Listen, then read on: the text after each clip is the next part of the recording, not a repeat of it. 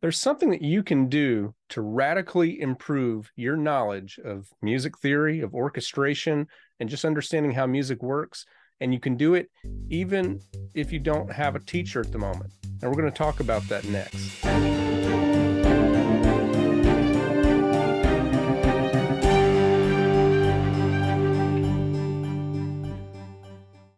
Hello, everyone. Welcome to episode 16 of the Musician Toolkit. I am your host, David Lane, and it is great to be with you once again. I'm personally very excited about today's episode, and, and I feel like some of you are also going to be as excited as I am. But some of you may be coming in, maybe maybe you've heard other episodes, or maybe this is your first episode. And I might have to persuade you of why to stick around because I could perceive how it might come across as um, overtly for lack of a better word, overtly nerdy. And that might be saying something for a podcast that really gets into the nuts and bolts of all kinds of aspects of musicianship. As I said at the very beginning of this episode, there is something that you can do. I mean, there's a lot of things that you can do, but there's one thing specifically that even if you don't have a teacher right now, or you're not sure when you will have a teacher to guide you, that can teach you so much about how music is put together. And that is the art of score study. You may have seen some of the video excerpts from previous episodes, or maybe you watch these on YouTube. Maybe you're watching right now. If so, you've noticed that in my background, I have a couple of bookshelves.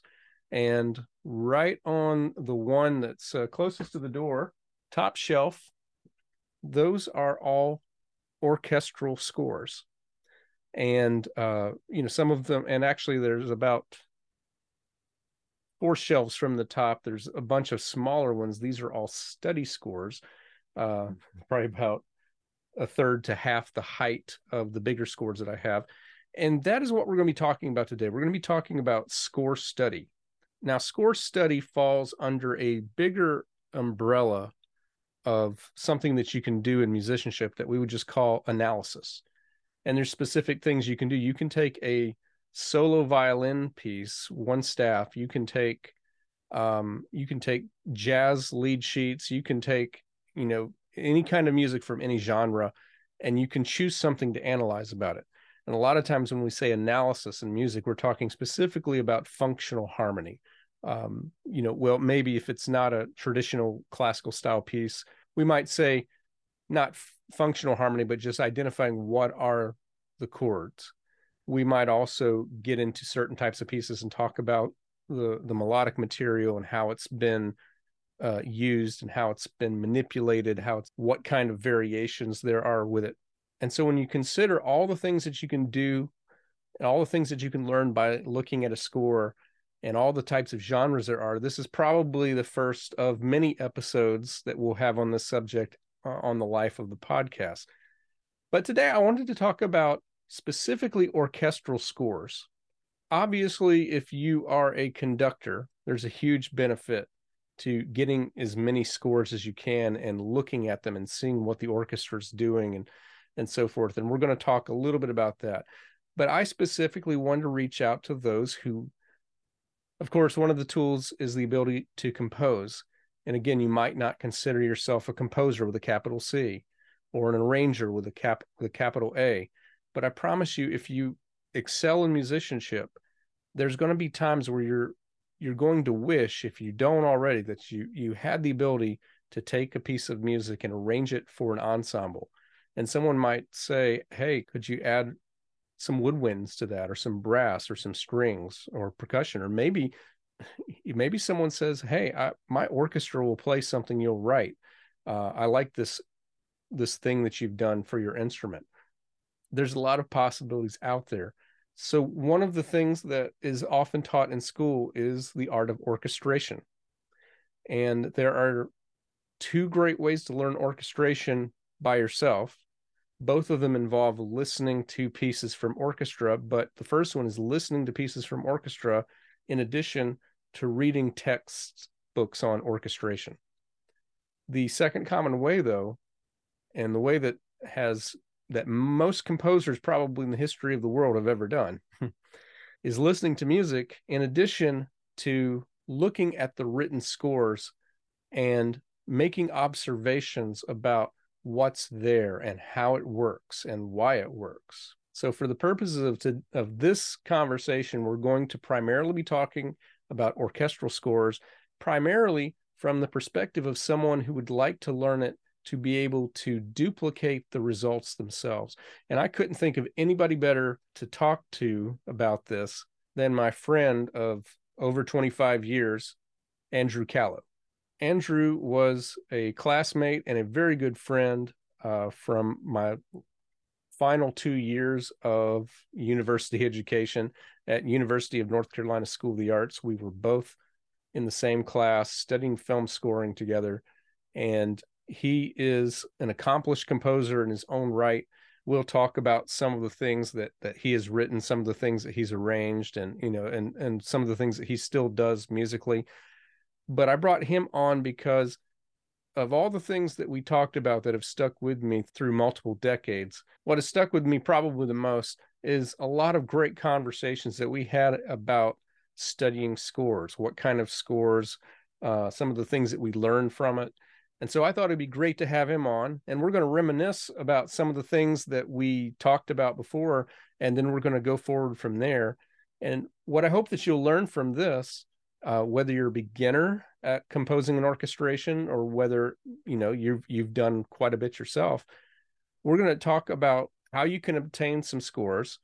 What are some of the things that you can do? What what strategies can you take in learning things from the score? And i'll give you a hint some of them not only include your knowledge of theory but also improving your ear training. We're and we're going to talk about some recommended scores that you check out uh, especially if you're a beginner some ones that you can get started with that are maybe not as intimidating as others all right it's a bit of a long conversation and again i hope i can persuade you to stay the whole time because i enjoyed every bit of it and I think every bit of it is valuable if you really want to take your musicianship to the next level, regardless of whether or not you consider composing and arranging the primary thing that you do. Here is my conversation with my friend, Andrew Callo. It's my pleasure today to be talking to my friend from way back, who we've really only recently connected in person earlier this year. Uh, I guess it was earlier this month. This is or last month, right? yeah, it was last month. Uh, right. But uh, Andrew, welcome to the podcast. It's great to talk to you today. Well, thank you for having me, and it's good to to talk to you and uh, to see you again. It's like old times. Andrew and I are two thirds of class of 1999 film scoring class at uh, North Carolina School of the Arts. It was we entered when it was only two years old, so I, am not sure how many more students that they take but uh, but yeah, we went through the two year program, and uh, and I'm sure in a different episode we could have all kinds of stories about um, not only what we learned from that, but the roller coaster of trying to make that work as a career. yeah, yep, it's it's uh, quite a roller coaster. so besides you know sharing two years of classes together and, and i feel like we have basically every class together, which was like completely different than any. you, you, know that was that was the fun thing about graduate school. Um, there, there might have been one class, or you know, we didn't have the same thing. But besides that, we hung out quite a bit, and we had a lot of conversations uh, about all kinds of things, but especially related to music and film music and uh, composing and so forth. And one of the topics that uh, that we shared quite a bit of conversation about that I don't think I've really had on an equal measure with anybody else is score study.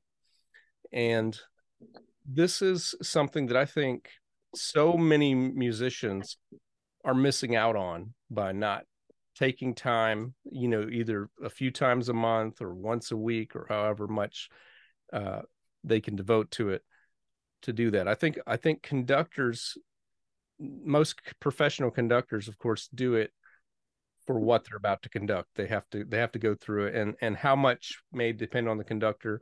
It may be just preparing cues and what they're going to be listening for, and so forth. But um, we'll we'll get into that for some conductors. But before we before we dive into that subject, though, uh, just tell us a little bit about yourself and just maybe you know last few years, especially as a composer and what you've been doing musically. Well, after I got my bachelor's degree over JMU, I auditioned for the Air Force Band as a clarinetist, and I got in and was stationed over in Ohio and Germany, and I did eight years as a performer on clarinet and occasionally doing a solo um, and I also started doing a lot of arranging.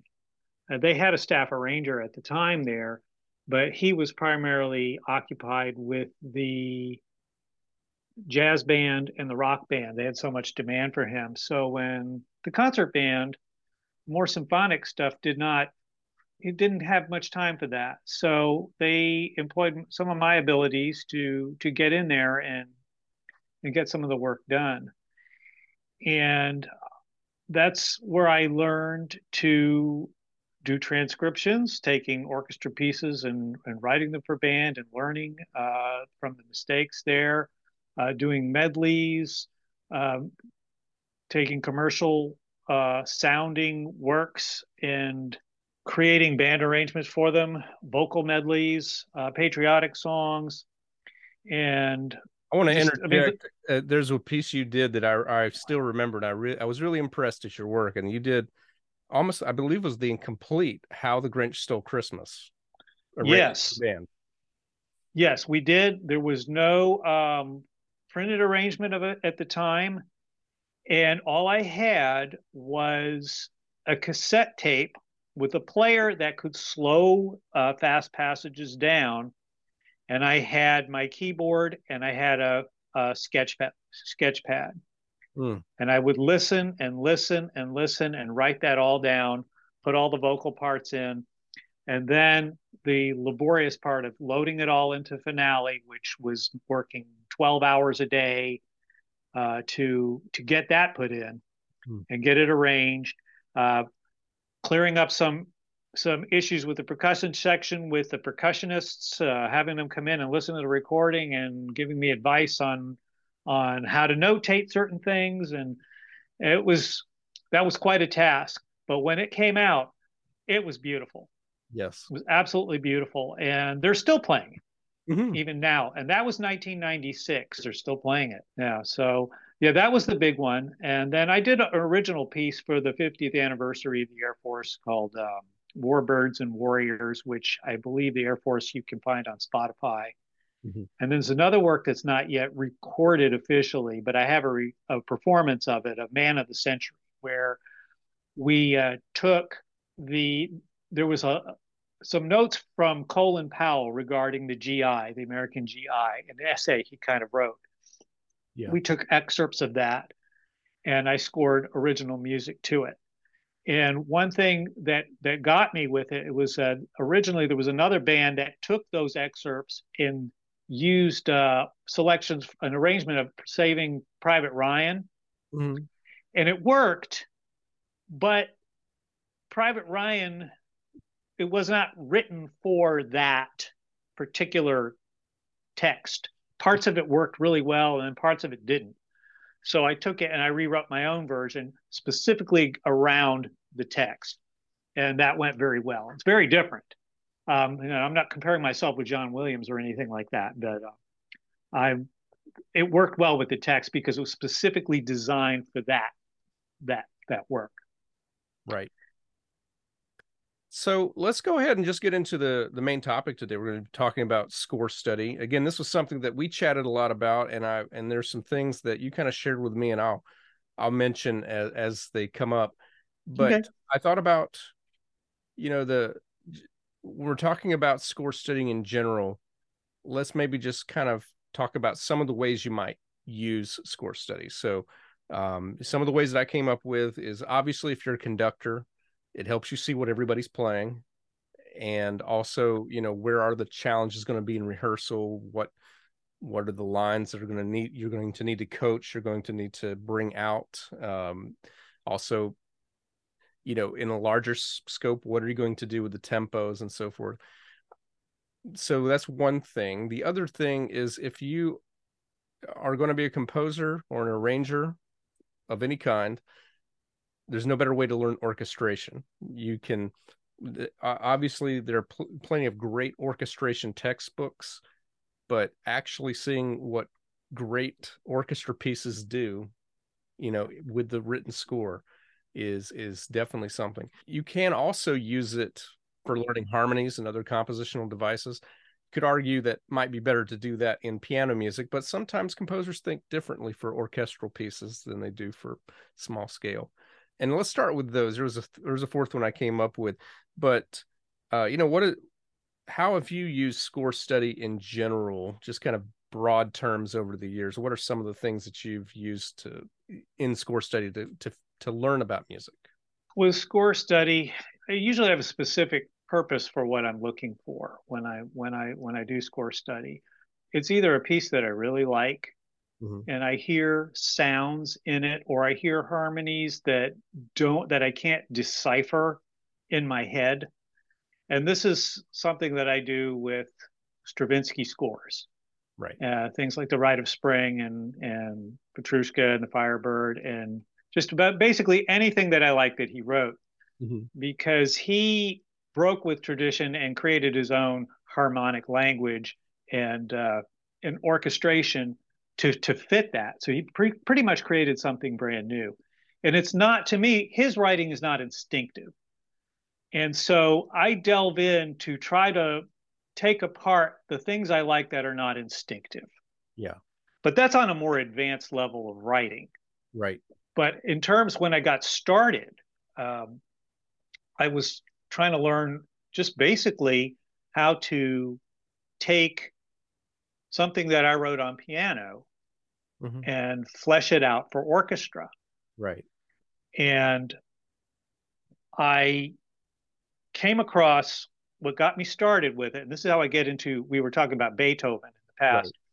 Right. And uh, Beethoven just happens to be my go-to for any any beginning uh, orchestrator composer. And what I did was one time I was in the music store in Harrisonburg, and I came across two volumes of Beethoven symphonies for piano, um, in two volumes here by Otto Singer, and what he did was he took all the symphonies and condensed them into two line piano music. Now, I've read through them and tried to play them, and they're not really playable. So I don't think he really wrote them uh, for performance. If you're going to perform out of this book, you're going to need to do some some editing because you have cross voicings and you have chords that you just you don't have six fingers. You right. just can't do it. Right. Um, and leaps that that just don't work. Yeah. So I decided to start with the easiest easiest work, and I went to the first symphony. Mm-hmm. And the very first symphony is it's fantastic because it opens up the first eight bars open up with a big wind choir playing these playing these chords.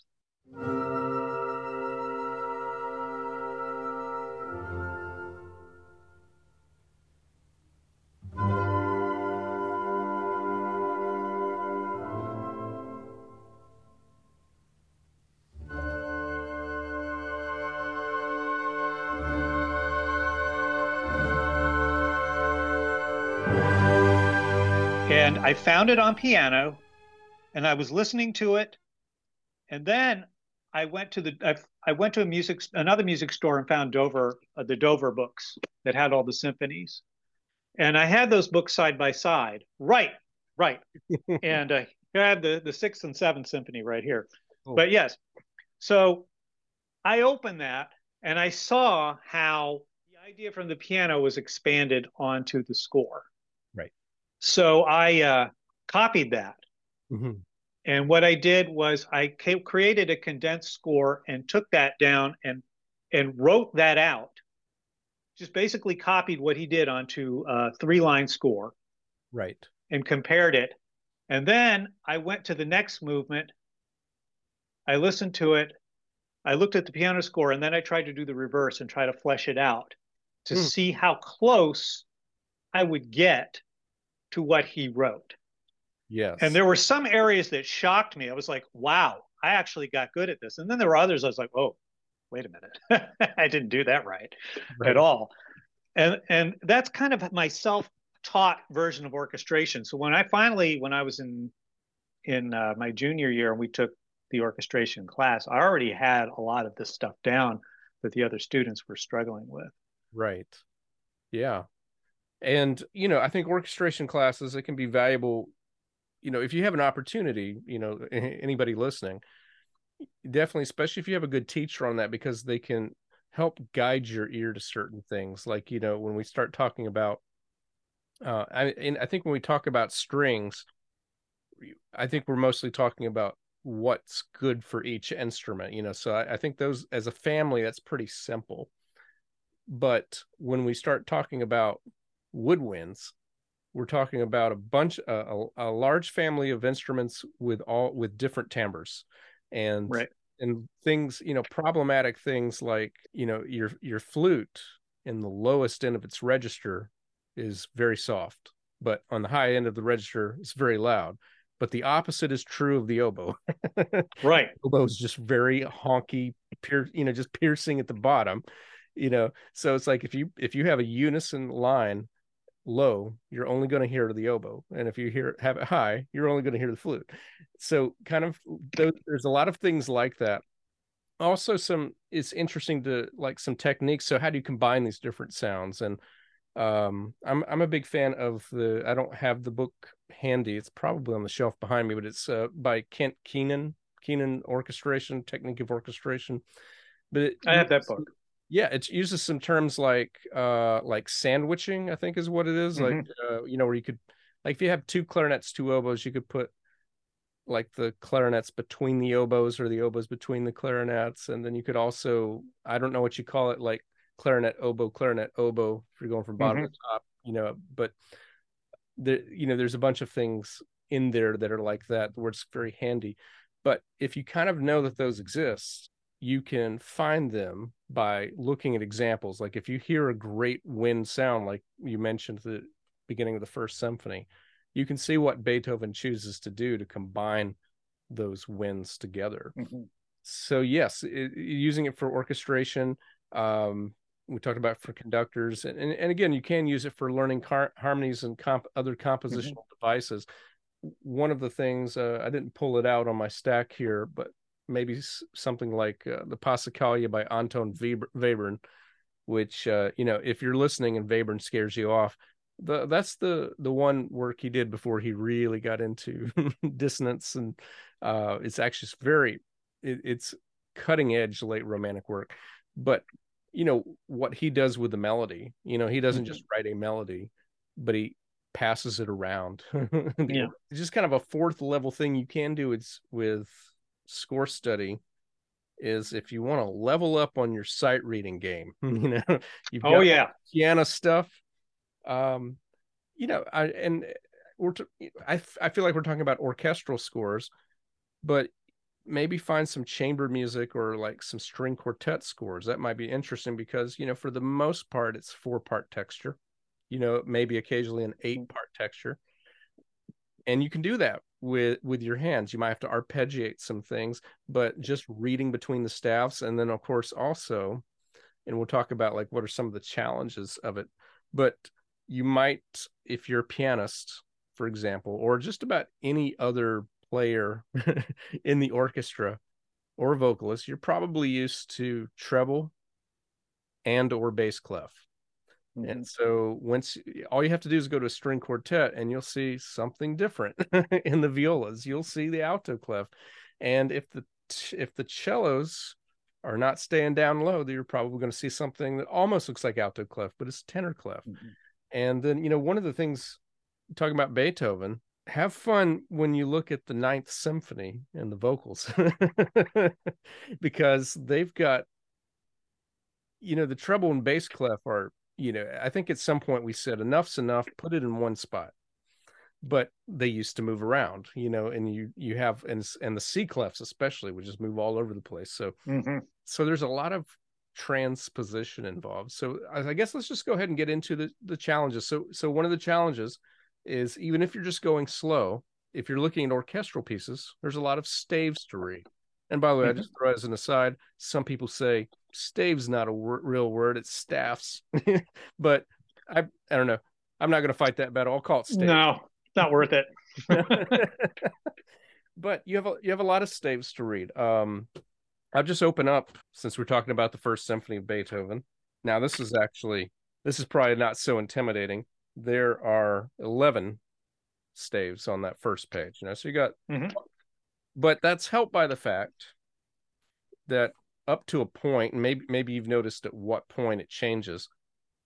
But most of Beethoven's symphonies will put the cello and the bass on the same staff. You know, I don't know uh, at what point it became standard to separate those parts.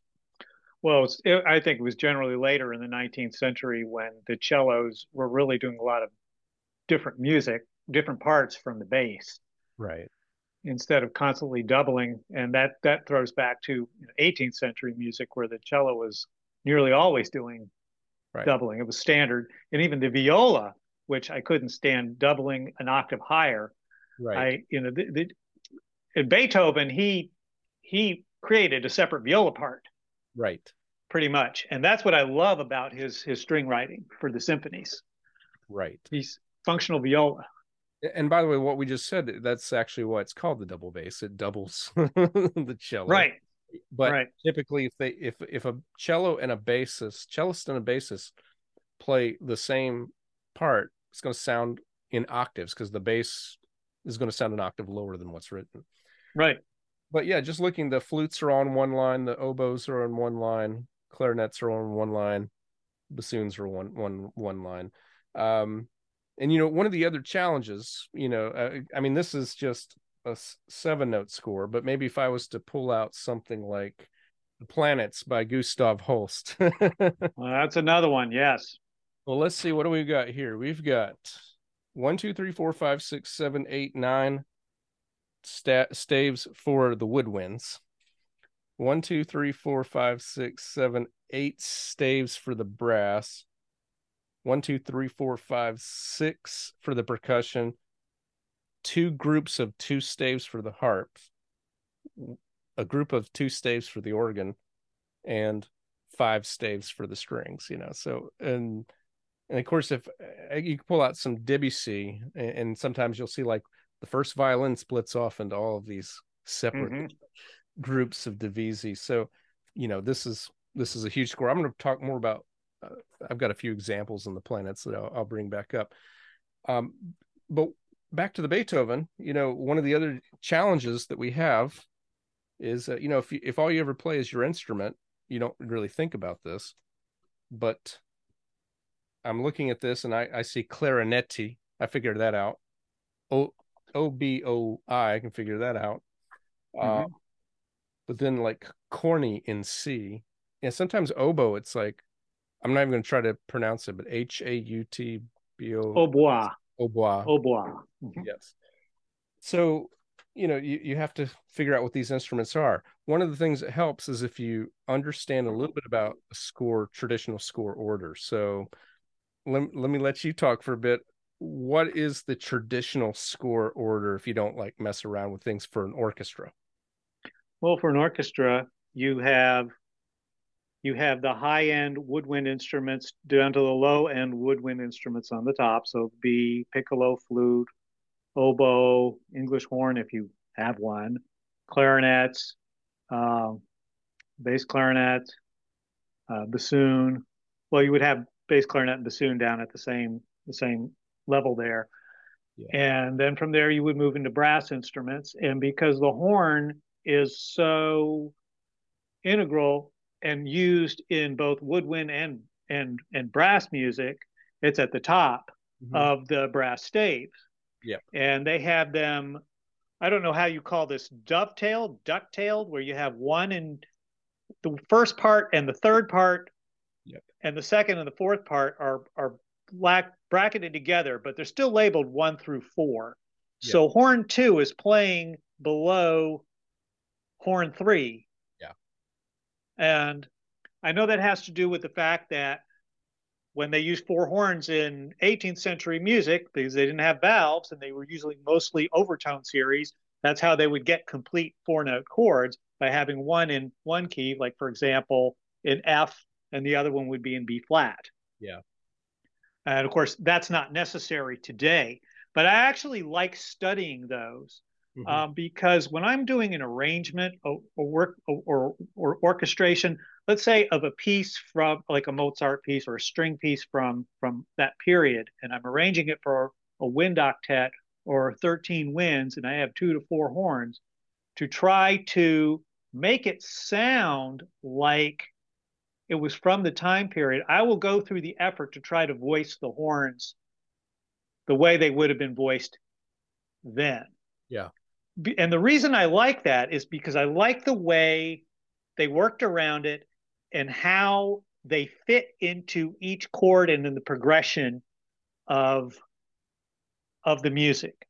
Right. Now, to, and now, obviously, today we don't need to do that. And if I'm doing more modern works or I'm writing my own music, I don't do that at all. You know, those plays a chromatic scale, I give it whatever it wants. Right. Um, so it's not necessary, but it's just an extra step that I take, and it it's it's a personal choice. Mm-hmm. Yeah, and then uh, let's continue from from the horn right. down to the going down to the trumpets. You'll have two to three trumpets, on average, depending on the size of the orchestra. Then you have trombones. You'll have usually two trombones or a bass and a bass trombone or three trombones. Um, when I write, I like to have three trombones and a bass trombone. I like to have the bass trombone down with the tuba mm-hmm. um, from time to time. I, I, just like that sound in octaves and occasionally in unison to give that blatty low sound in loud passages. Right. And then we have the percussion, whatever percussion you have. You have timpani, mm-hmm. and then below that you'll have the the note the the non uh, note percussion, the rhythmic percussion, and then you have the strings, four to five staves. Right, and uh, I mean, if we really wanted to take a long time, per- percussionists will actually argue about what they preferred. They want like all the parts on a page, you know, mm-hmm. that they can figure out or do they want a separate part for each instrument so they can kind of you know designate it out to the right section and all that but uh so we we won't we well won't actually i can offer some advice on that okay because most of my writing is with band right and bands have huge percussion sections mm-hmm. and what i do is i'll get with the percussion section leader and i'll i'll put the i'll give a score with just a percussion section and I'll give it to them and say, okay, this is where I think they should fall on the lines. What do you think? And they'll go through and they'll say, well, I know this member's here and we have it set up here. And they'll go through and they'll make the little changes and they'll say, this works better. They'll give it back to me and I'll rearrange it to the way they want it mm-hmm. and then hand it back to them and it works beautifully. Right. Nice. You let the experts tell you how to do it. Yes mostly if you're writing music of any kind and it involves drums or percussion t- make friends yes very important to make friends I mean, they will love to talk about their instruments to you all day long and uh you know i mean i learned from from a drummer first time i ever had to write for a drum set said stems down for the feet stems up for the for the hands. And and i've seen a lot of books that don't do that and i'm like i bet that's hard for them. Mm-hmm. hard to figure that out.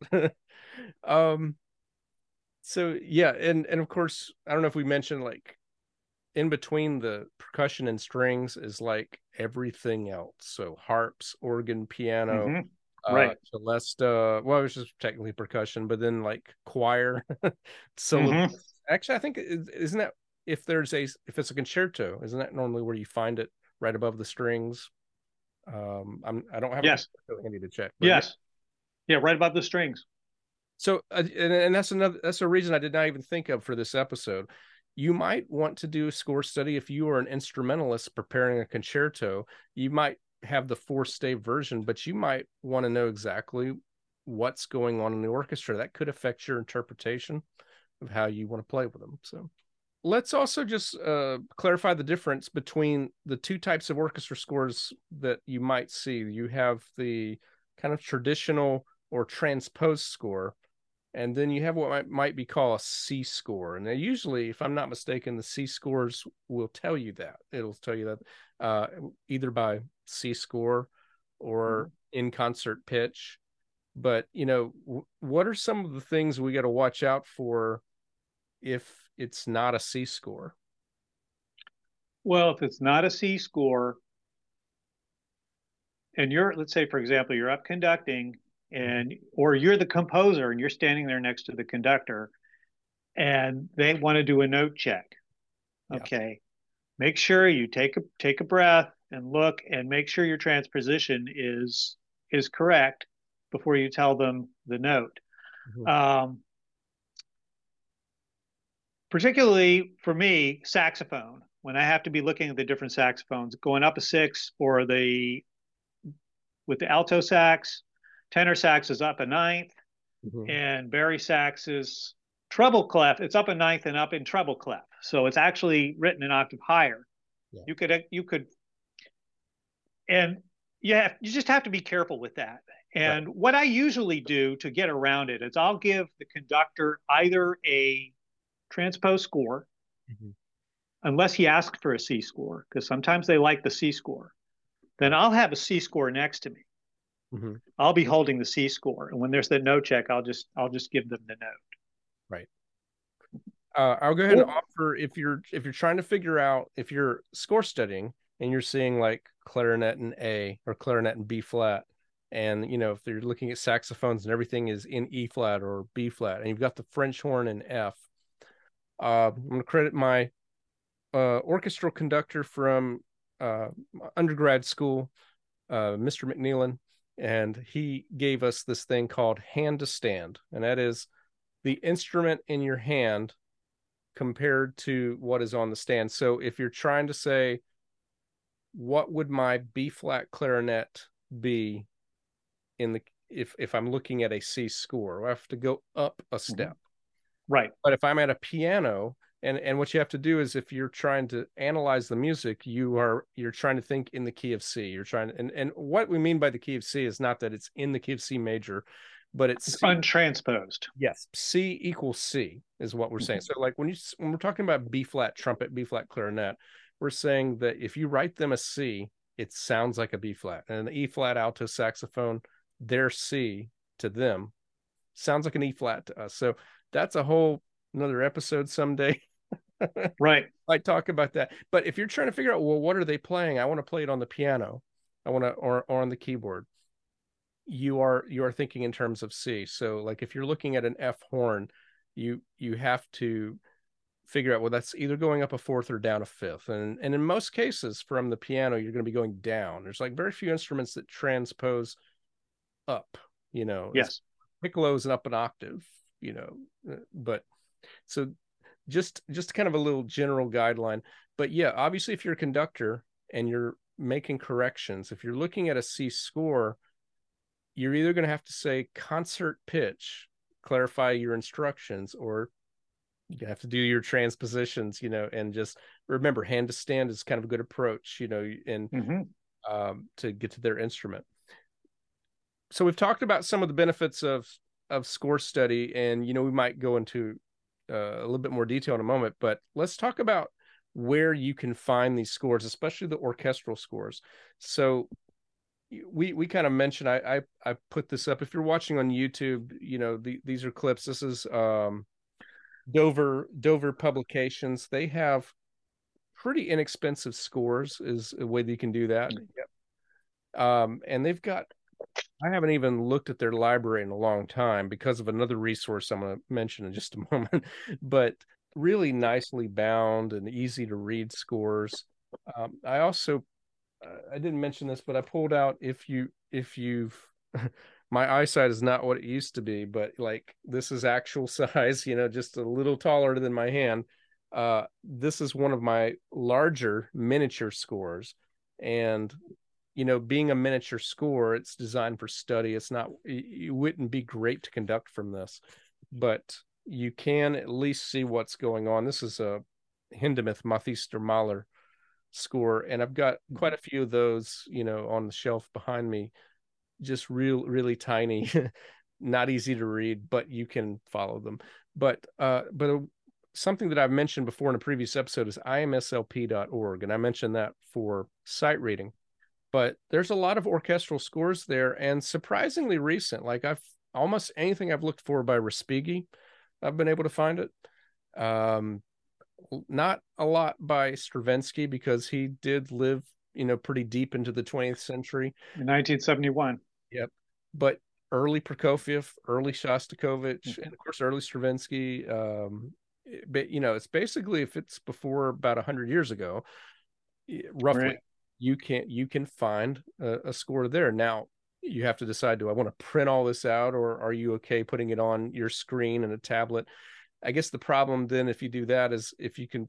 Uh, I mean, it helps if you have an app like forScore would be a good a good one. Uh, F O R S C O R E where you can annotate you can you can pause and you can you know use a, a marker or type text or something like that because i think one of the things that really helps with score study is writing things down that you're discovering in the margins below or you know in some file that goes with it that one of the problems i just mentioned is uh, it, it's hard to find inexpensive scores of more contemporary pieces Mm-hmm. So the best place that I could advise for that would be music libraries at a university. Like almost everything I've ever found that's contemporary has has been there. So I I guess you have to check the policies of of what it is. It might be that you you can go and you have to stay in the library and just get a notebook and you know write or you know take take a take a camera photo of certain passages or or, or whatever. Uh, but if they could let you check it out and you could kind of take more time with it and listen to the music, that's something you can do. Um, or if money's not an object, you can buy the scores. and um, and I just want to mention this real quick because I am a film music. I mean, obviously we are both film music fans. It's a great company out there, and every now and then they have some deals, but it's called Omni Publications it's like full score of poltergeist here and they've done a bunch of and i don't have i i'm not familiar with omni press yeah omni music publishing and mm-hmm. uh they have I feel like they have a facebook page you know out there but they've they they just their latest one is total recall jerry goldsmith they've got a lot of jerry goldsmith stuff uh, i know they have star trek the motion picture um they've got a, quite a few things by james horner i don't know that they've ever advertised anything by John Williams, and that could be a rights thing. I don't know if it could be, could be. I mean, because every every yeah. Unfortunately, James Horner and Jerry Goldsmith are not with us anymore, and that may have something no. to do with it. no, you're you're right about that. So, besides the the resources I mentioned, ha- have have you come across any other sources of finding and collecting scores for or- for orchestra?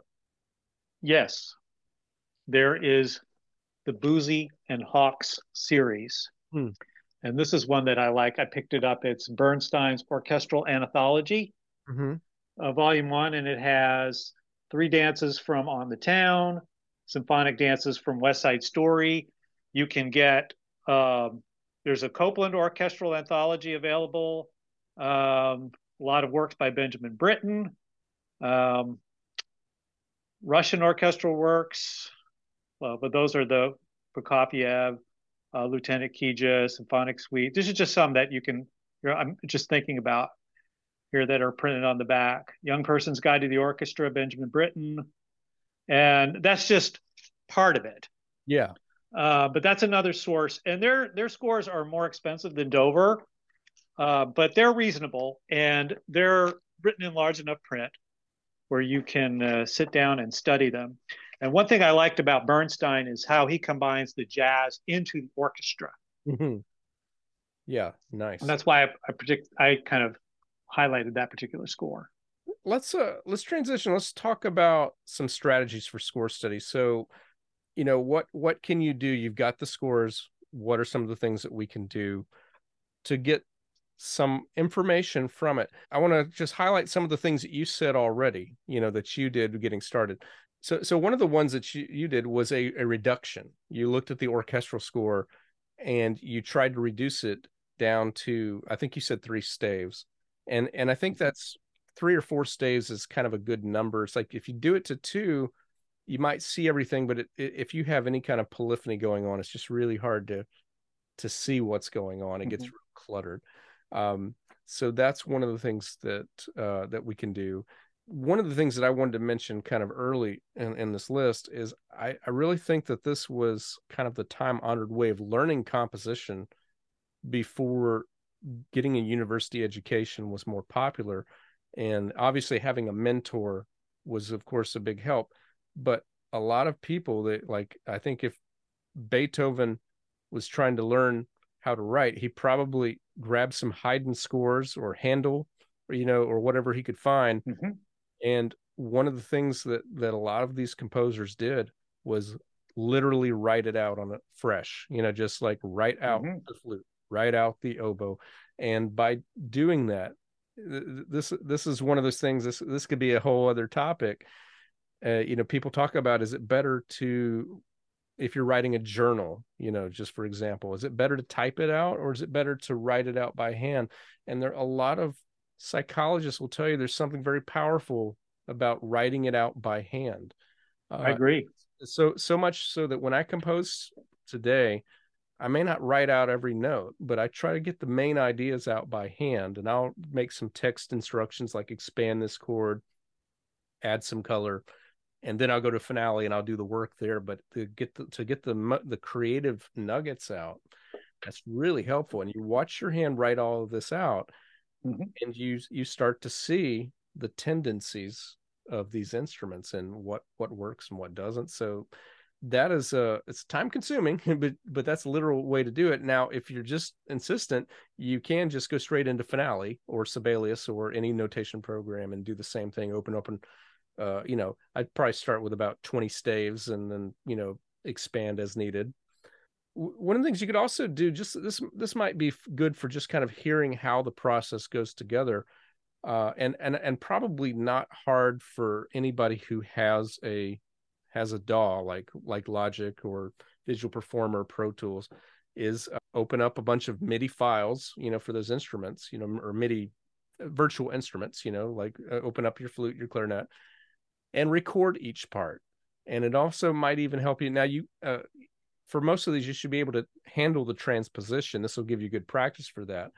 You can play what's written for the clarinet, just transpose what you're playing down to whole steps. I believe I said that right. And then play what you see, and it'll sound in concert pitch. So that's uh, that's one of the things you could do. I've yeah. done that too, where I would um, record it mm-hmm. and play it off using I used digital performer with the microphone back in the time. And I would record it or I would and I would mix it with the synthesizers and I would isolate lines and hear how it sounded without it, without the rest of the orchestra playing. And that helped, but I found that it didn't give me the results I wanted because I wasn't internalizing the sounds. Yeah. It was playing back for me, and it was kind of more like um, more like a, a, a audio candy. Yeah. So I was dependent on that to help me listen to the sound rather than than putting that concept in my head and being able to hear it. And when I can hear it in my head, I remember it better. Right. Okay, that's a great point. So there's a couple that we can elaborate on. So one of the things you can also do, I just have a few scores here for an example, but like I'll bring out the planets again and that is that you can make observations about what you're hearing. So I'm just going to, this is the opening of Mars, and this is just what I wrote. I said all the strings are, are playing a low G, and they all have the same rhythm. They're playing col legno, which is the side of the bow or the stick part of the bow, for a percussive effect. Uh, there are two harps playing and one is going from a low G to a high G, the other one's going from the higher G to the low G. And when you hear them together, it sounds like they're playing in octaves. But yes, yes, very interesting effect. The timpani doubles what the bass is doing. And then as soon as there's some harmony in, I wrote, I, I notated that it's a D flat major over a G bass resolving to a G chord. And um, measure 17, at some point I noticed that every wind instrument or every woodwind instrument is playing except for the flutes.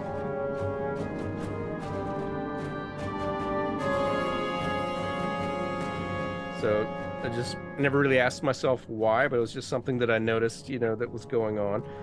and made some more comments about the ostinato that's going on. And that's just the first four pages of this. But every so often, I'm writing down some right. kind of observation, you know, that, and so this is something you can do. And I've got a bunch of scores, I'm embarrassed to admit, that just have a big circle around a passage and just says color question mark harmonies mm-hmm. question mark which means i need to go back and figure out what's going on but that means i listen to it once with the score open and it's like this is really neat i got to go back and figure out what's going on and some places i have some places i haven't holst is very interesting mm-hmm. um, because he was a brilliant orchestrator yeah but he at one point was tasked to teach orchestration. I forget exactly where he was teaching in London or wherever he was teaching. Mm-hmm. But he tried to teach the course and he couldn't hmm. because for him, he couldn't separate orchestration from composition. Yeah. To him, it was so intertwined. He would hear the sounds and say, Oh, well, these instruments are making these sounds. He would put it down. Hmm. It, he didn't like the idea of coming out with like a four or five sketch and say, okay, well, what instruments am I going to do with this? He had this instinct. Tchaikovsky was another person. He mm-hmm. has this wonderful orchestration. And when you look at it, it doesn't look like much because he didn't really put a whole lot of thought into it. He was just naturally able to do it. Mm-hmm. Same with Debussy. You know, he was asked, how do you orchestrate? He says, well, listen to the, watch the leaves fall from the tree in the fall time listen to the ocean as it comes walking in look it's all around you orchestration is all around you all you have to do is harness it but on the other hand you had people like like hector berlioz mm-hmm. and richard strauss and maurice ravel who disagreed and said no mm-hmm. orchestration can be taught yeah. And there were wonderful orchestrators.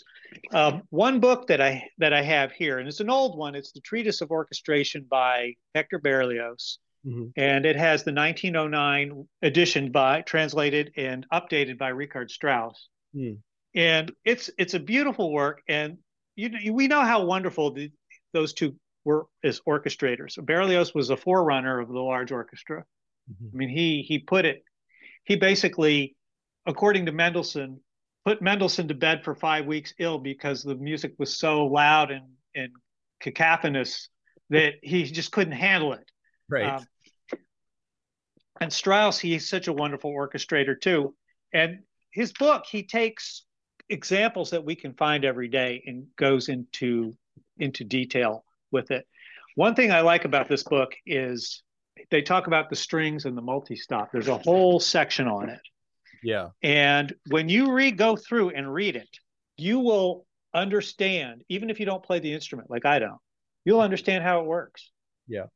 And with uh, the later books, either Ken Kennan books or the in, a, a, book in between like Rimsky-Korsakov, yeah. they, they don't talk about that. Right. Um, since we're talking books, I don't have it because I've never invested in it. But the like the Bible out there that that I've heard the most is Samuel Adler. Like, yes, I've heard that. I don't have it either. Yeah, it's a huge huge book. So I I couldn't tell you personally, you know, uh, anything about it. But there's also there's there are plenty of other resources out there. So things that uh, I mean I don't even know what's current, you know, uh, among most colleges, you know, when they teach, but uh, but there are a lot of resources out there. Um, I want to talk about one other thing you can do with a score and it's something i never thought about till you you told me and you you mentioned it earlier that you did this yourself.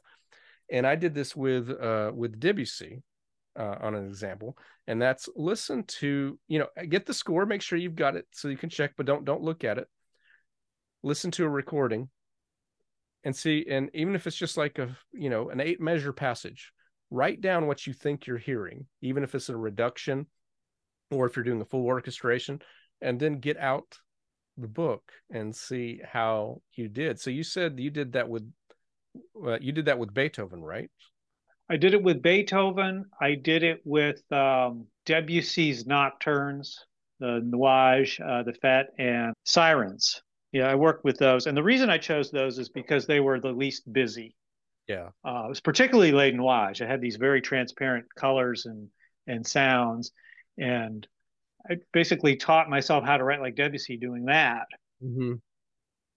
another one I did was um, with Richard Strauss. Now, I, I, warn people with Richard Strauss if you're a beginning uh, writer, you don't want to study him in, at, in the beginning because his mod his later works there's so much polyphony there's all this fantastic orchestration you can certainly learn a lot but you're not going to be writing pieces like that very often because that's virtuoso orchestra writing and most groups like where we live they're not going to have the time to to learn music that difficult but if you take his first symphonic poem Aus Italien, mm. which is a four movement tone poem and it sounds more like Mendelssohn on steroids. It's a much larger group orchestra, and there's a a third movement in there, which is called it's the Andantino, mm-hmm.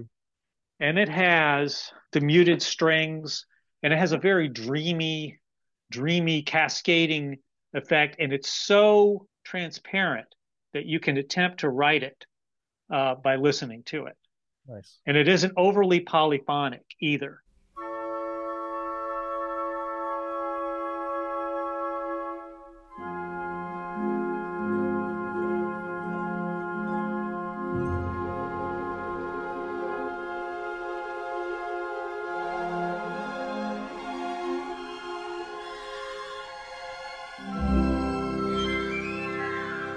So I've done that with that work.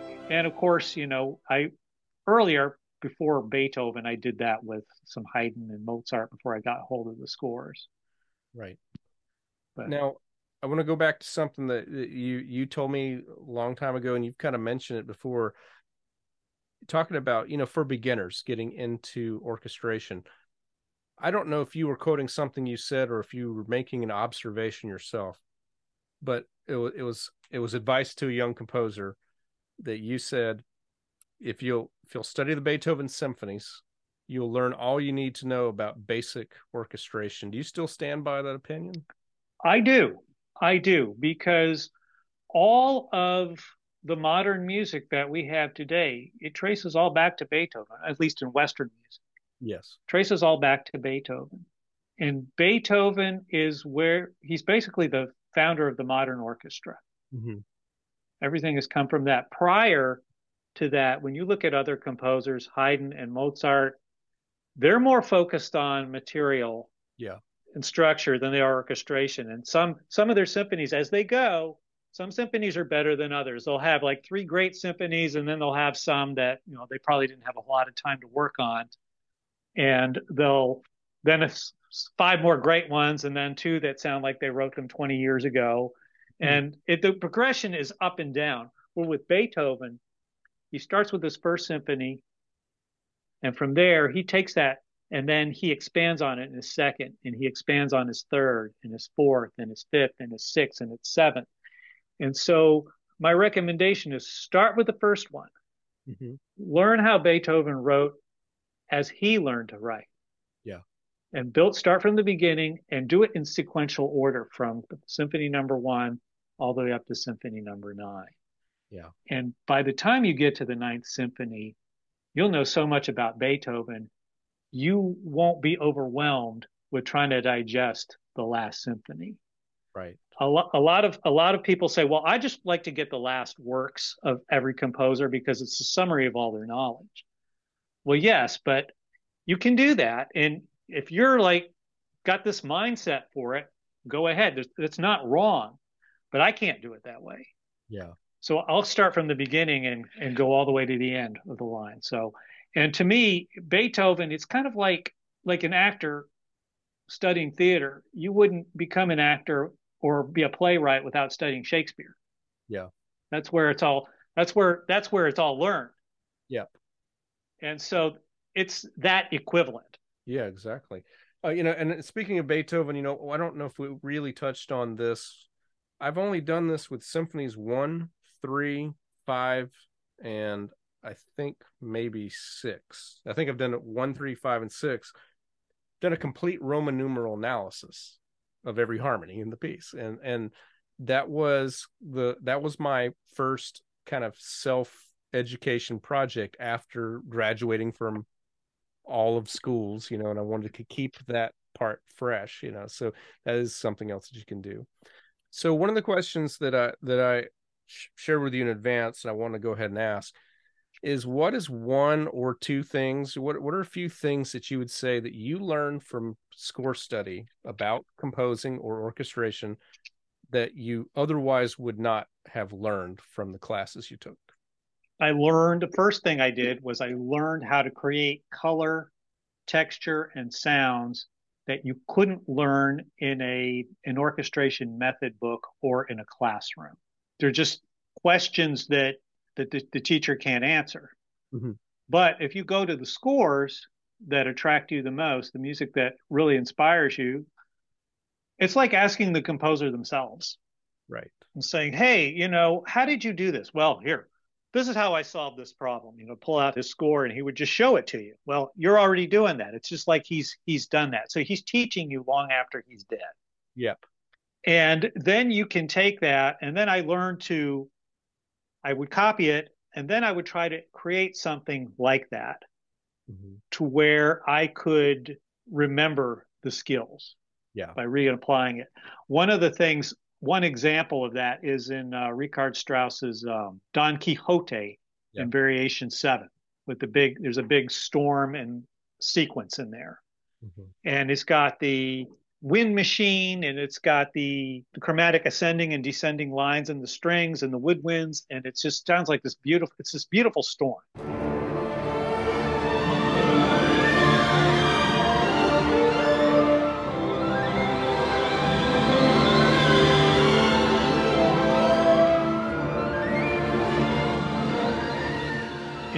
i've used that on that technique on certain occasions on some of my own arrangements and, and, and in music that I've done. The second thing would be how to take marginal ideas that you may have or need to use and make them sound great with good orchestration. Right. Now, getting back to Beethoven, one of the reasons I think Beethoven is a genius is because he has some of the greatest ideas ever and he has some of the worst ideas ever. Well, like this, the the Fifth Symphony. Mm-hmm. Four notes. If that guy came into my studio back then and said, "Okay, I have these four notes. I'm going to write a symphony," I would just laugh at him and go, "You're going to write a symphony with that? How?" and then he would go off and write the symphony and just show everybody how great he was.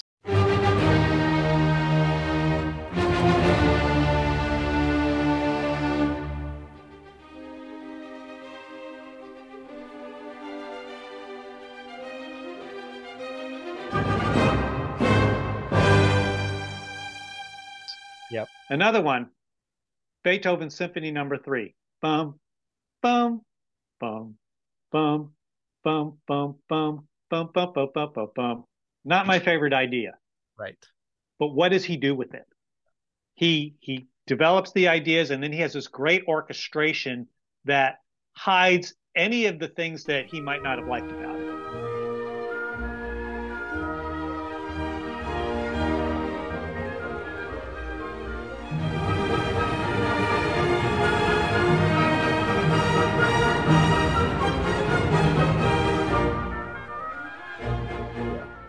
And that's that's that's use of orchestration. Right. Uh, the third one is doing more with less and with limited instrumentation. Right. And i learned that through the film scoring classes that we took not always having the instruments that you need or right. the sounds that you require and pushing forward with what you have. And you really find that you're, you're you'd be amazed right. and how good some of these things sound that you didn't think would sound because you didn't have what you originally thought you wanted.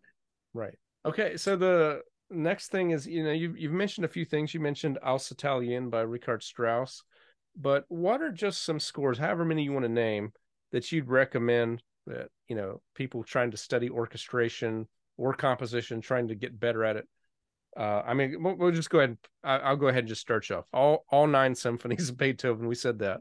What are some right. other scores you'd recommend?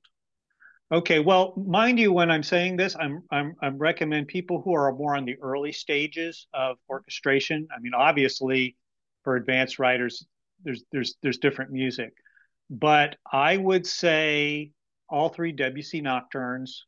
Mm-hmm. Um, the Richard Strauss Aus Italien, all four movements. Don Quixote because it's theme and variations. Yeah. And and he's taking the theme and using orchestration to help to help with that. Um, and Bernstein's symphonic dances from West Side Story because you're using the expanded 20th extended harmony 20th century uh, technique. Well, actually, it's not. It's it's not 20th century. It's more Debussy came up with this. Yes. And and using that in a jazz setting and orchestral setting because he often combined Bernstein often combined the two in a lot of his early earlier writings. Right. And so that's a good one. But of course, if you're the advanced orchestrator, by all means, go through Stravinsky's music.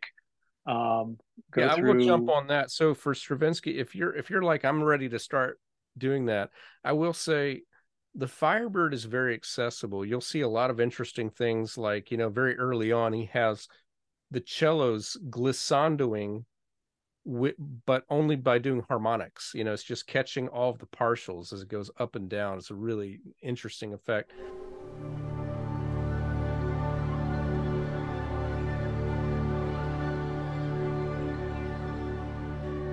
But I think Stravinsky progresses faster than anybody other than maybe the Beatles in music history in terms of yeah styles. Petrushka is already a lot harder to decipher, and the Rite of Spring, you really have to be patient with that. but the nice thing One... about Rite of Spring, though, real quick, is uh, Stravinsky did a two piano version of it, so you can harmonically see what's happening. Yeah, I, I don't have this two piano, but I I have the orchestra version. Um, but what I would say, what I've learned with with basically it's it's all music, but particularly with 20th century music because the harmonic and language and structure is different because composers were getting tired of the 19th century chord progressions and chromaticism was just there was no place to go with chromaticism. And then you had Schoenberg come up with his 12 tone where musical democracy where all the notes in this in the scale were important yeah. and coming up with a whole new blend and texture.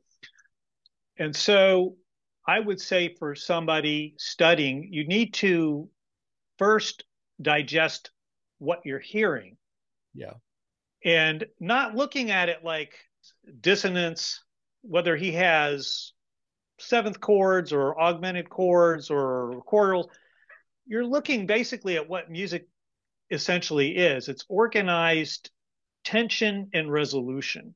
Mm-hmm. And no matter when you look at all the great music, no matter what period, whether it's Monteverdi with the seventh chords, which he was nearly persecuted over, the functional dominant seventh chord, to anything by Stravinsky or Stockhausen or Schoenberg, Webern, you can they don't escape the tension and resolution.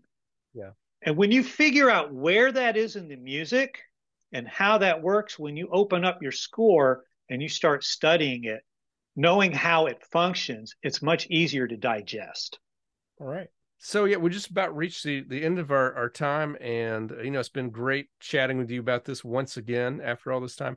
Um, if anyone would like to, you know, get your input on things regarding score study or anything else compositional, where can they where can they reach you? Well, they can reach me at my email, and that's ajcallo, A-J-C-A-L-L-O dot AC at gmail.com.